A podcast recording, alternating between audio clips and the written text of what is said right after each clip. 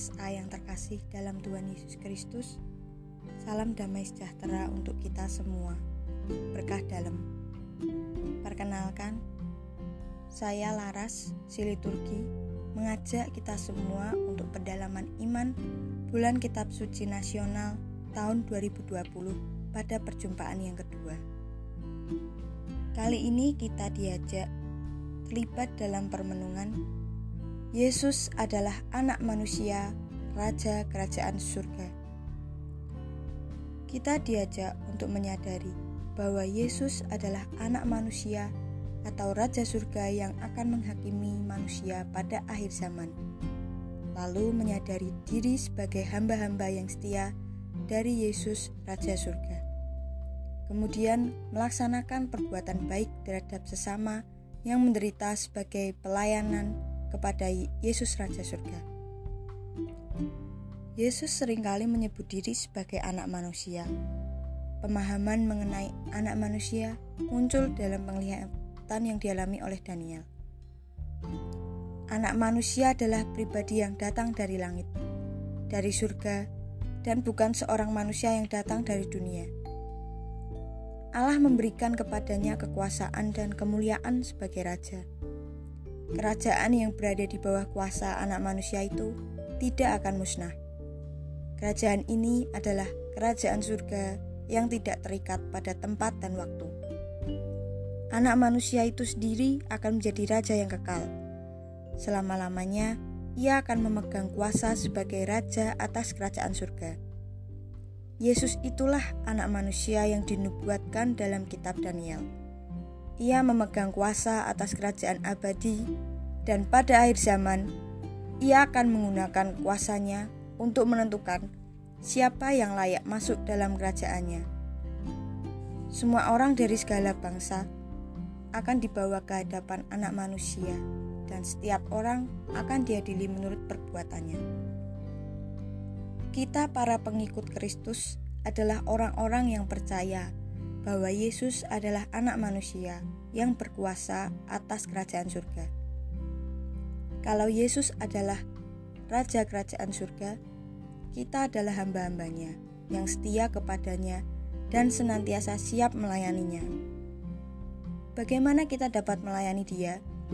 Kristus Sang Raja yang berkuasa atas kerajaan surga itu hadir di dalam diri orang-orang yang mengalami penderitaan ia adalah raja atas surga dan bumi, tetapi hadir di dalam dunia ini, dalam diri orang-orang yang menderita.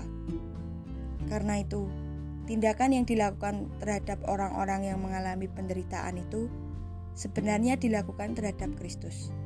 Tindakan manusia di dunia ini, khususnya yang dilakukan terhadap orang yang menderita, menjadi dasar pertimbangan dalam pengadilan di akhir zaman itu. Karena itu, selama menjalani kehidupan di dunia ini, kita harus memperhatikan sesama yang menderita dengan keyakinan bahwa apa pun yang dilakukannya terhadap mereka sebenarnya dilakukan bagi Kristus. Pelayanan terhadap orang-orang yang menderita adalah tanda kesetiaan sebagai hamba-hamba Kristus, Raja Surga.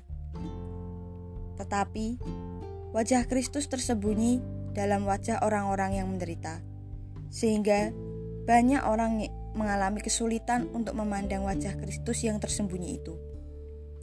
Akibatnya, banyak orang tidak melayani Kristus yang hadir dalam diri orang-orang yang malang itu.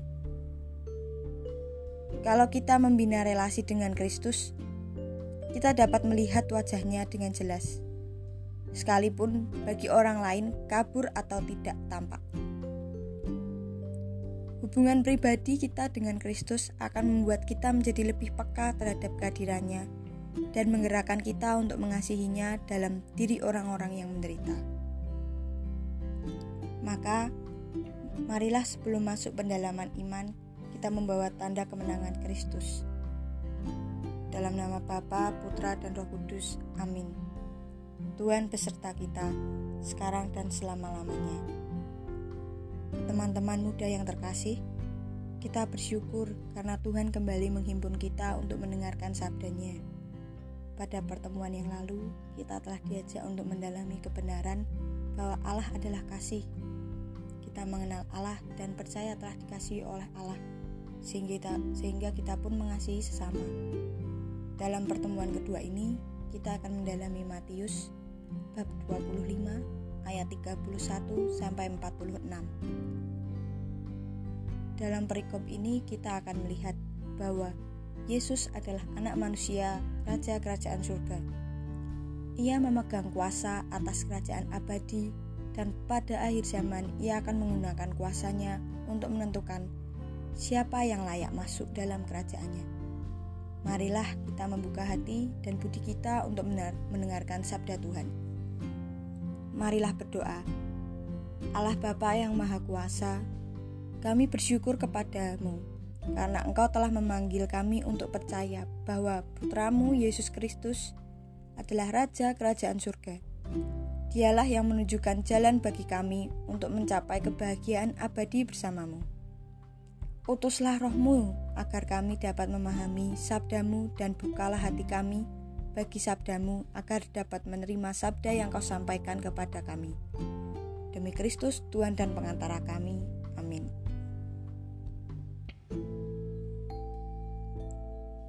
Rekan-rekan muda yang terkasih, mari kita mendengarkan sabda Tuhan.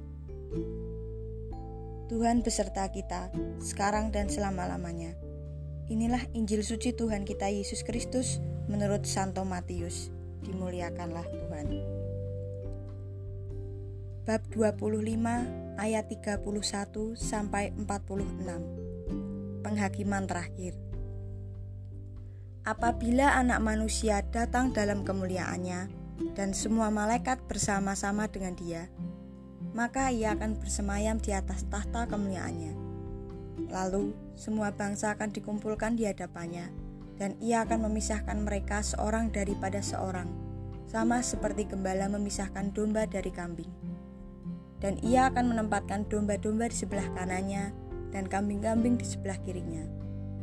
Dan raja itu akan berkata kepada mereka yang di sebelah kanannya, Mari, hai kamu yang diberkati oleh Bapakku, Terimalah kerajaan yang telah disediakan bagimu sejak di dunia dijadikan.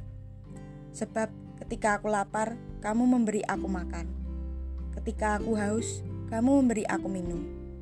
Ketika aku seorang asing, kamu memberi aku tumpangan.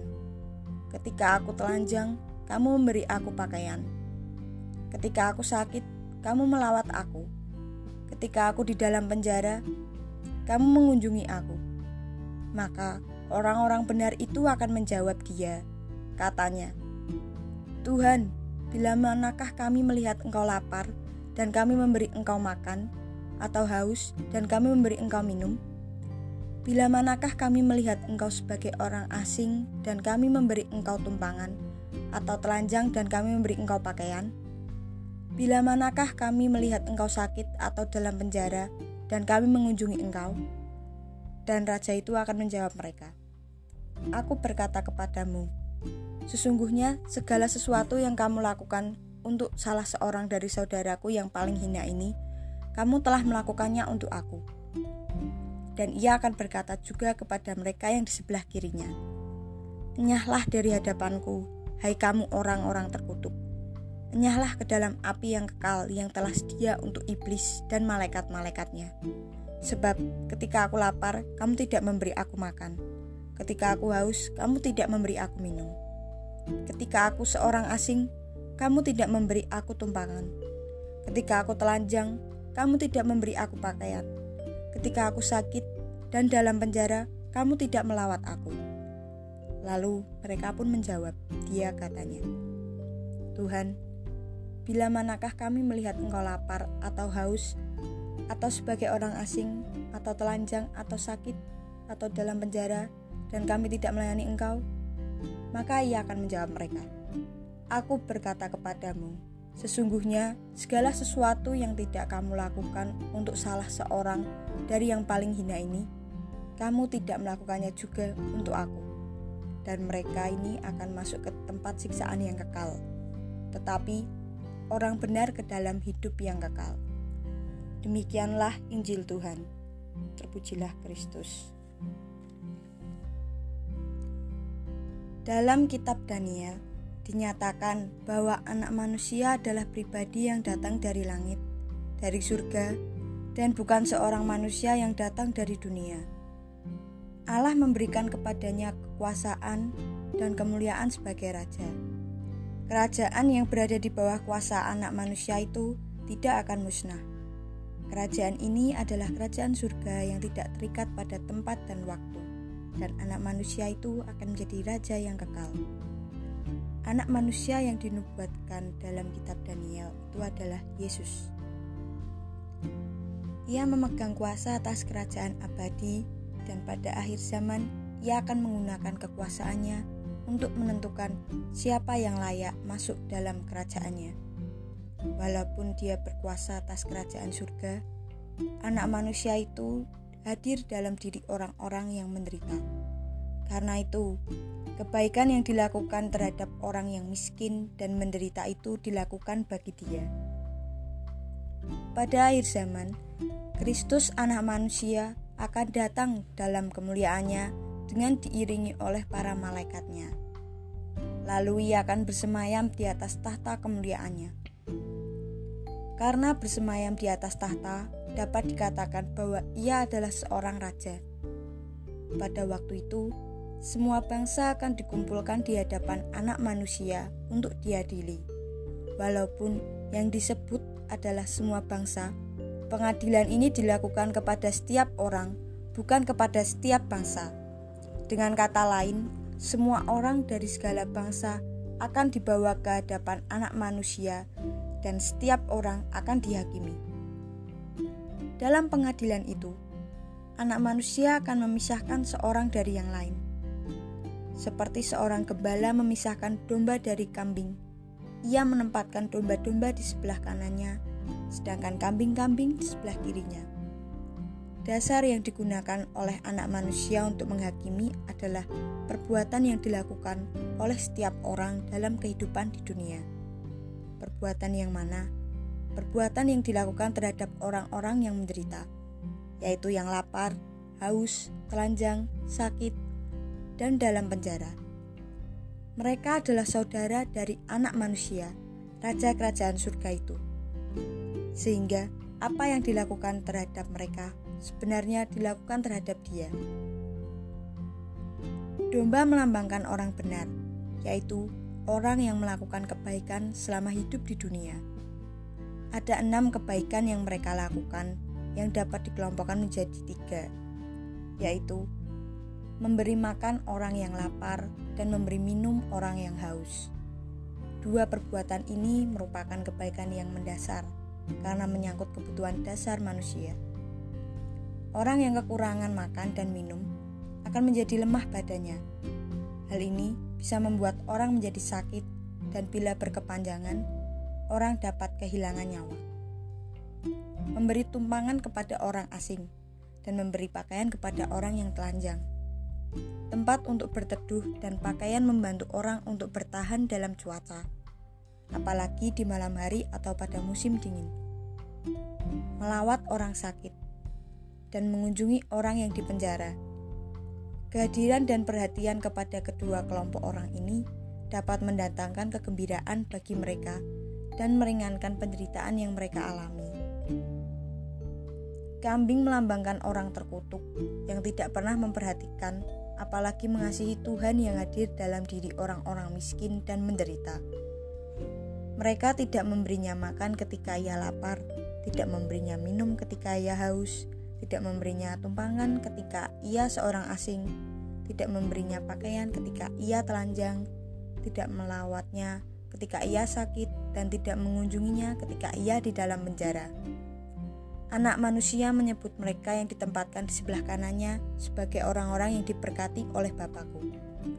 Ia juga menyatakan bahwa mereka akan menerima kerajaan yang telah disediakan bagi mereka sejak dunia dijadikan Demikianlah orang benar akan masuk ke dalam hidup yang kekal, yang juga disebut kerajaan yang telah disediakan bagi mereka.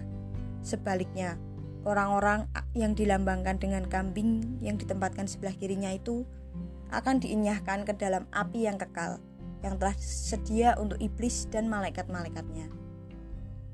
Api yang kekal itu sebenarnya tidak disediakan bagi manusia, melainkan untuk iblis dan para malaikatnya. Tetapi apa yang mereka lakukan selama hidup di dunia telah membawa mereka ke tempat itu. Pesan yang kita tangkap dalam permenungan tadi menyampaikan kabar baik untuk manusia, yakni Tuhan Yesus yang kita imani adalah raja yang berkuasa atas kerajaan surga selamanya. Ia memegang kuasa atas kerajaan abadi dan memiliki kuasa untuk menentukan siapa yang layak masuk dalam kerajaannya. Sekalipun ia adalah raja atas surga, Tuhan Yesus dekat dengan manusia di dunia ini karena ia hadir dalam diri orang-orang yang menderita. Identitas kita, yakni kita para pengikut Kristus, adalah orang-orang yang percaya bahwa Yesus adalah Anak Manusia yang berkuasa atas kerajaan surga. Kalau Yesus adalah Raja Kerajaan Surga, kita adalah hamba-hambanya yang setia kepadanya dan senantiasa siap melayaninya. Cara hidup kita, yakni karena kita adalah hamba-hamba dari Raja Kerajaan Surga, kita senantiasa melayaninya. Bagaimana kita melakukan hal ini? Selama menjalani kehidupan di dunia ini, kita dipanggil untuk memperhatikan sesama yang menderita, karena apa pun yang dilakukannya terhadap mereka sebenarnya dilakukan bagi Kristus, Tuhan yang berkuasa atas kerajaan surga. Pelayanan terhadap orang-orang yang menderita adalah tanda kesetiaan sebagai hamba-hamba Kristus, Raja Surga. Lalu bahan refleksi diri yang kita peroleh yang pertama, apa yang selama ini menjadi motivasi bagi kita untuk berbuat baik kepada sesama, khususnya yang sedang mengalami penderitaan? Kemudian, setelah mendengarkan teks ini, apa yang seharusnya menjadi motivasi bagi teman-teman dalam melayani sesama? Lalu, siapakah orang-orang yang mengalami penderitaan yang dapat kita temui di sekitar teman-teman? Kemudian, apa yang harus kita lakukan untuk mereka? Bagaimana kita harus melakukannya? Rekan-rekan OMK, ini menjadi bahan refleksi diri yang dapat kita sharingkan dalam komunitas kita untuk saling memperkaya iman kita semua. Teman-teman yang terkasih, demikianlah pendalaman iman bulan kitab suci nasional tahun 2020 yang kedua.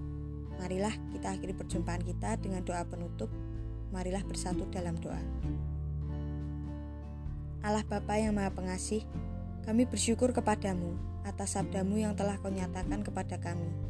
Sabdamu mengingatkan kami akan kebenaran iman yang kami terima, yaitu bahwa Yesus anak manusia itu adalah Raja yang berkuasa atas kerajaan surga. Kami mohon, bantulah kami agar senantiasa menyadari bahwa kami adalah hamba-hambanya, yang senantiasa setia melayaninya dengan perbuatan baik dan pelayanan kasih terhadap sesama, terutama yang menderita. Demi Kristus Tuhan kami. Amin. Marilah kita mohon berkat Tuhan. Tuhan beserta kita, sekarang dan selama-lamanya. Semoga kita semua selalu dibimbing dan diberkati oleh Allah yang Maha Kuasa, dalam nama Bapa, Putra, dan Roh Kudus. Amin. Thank you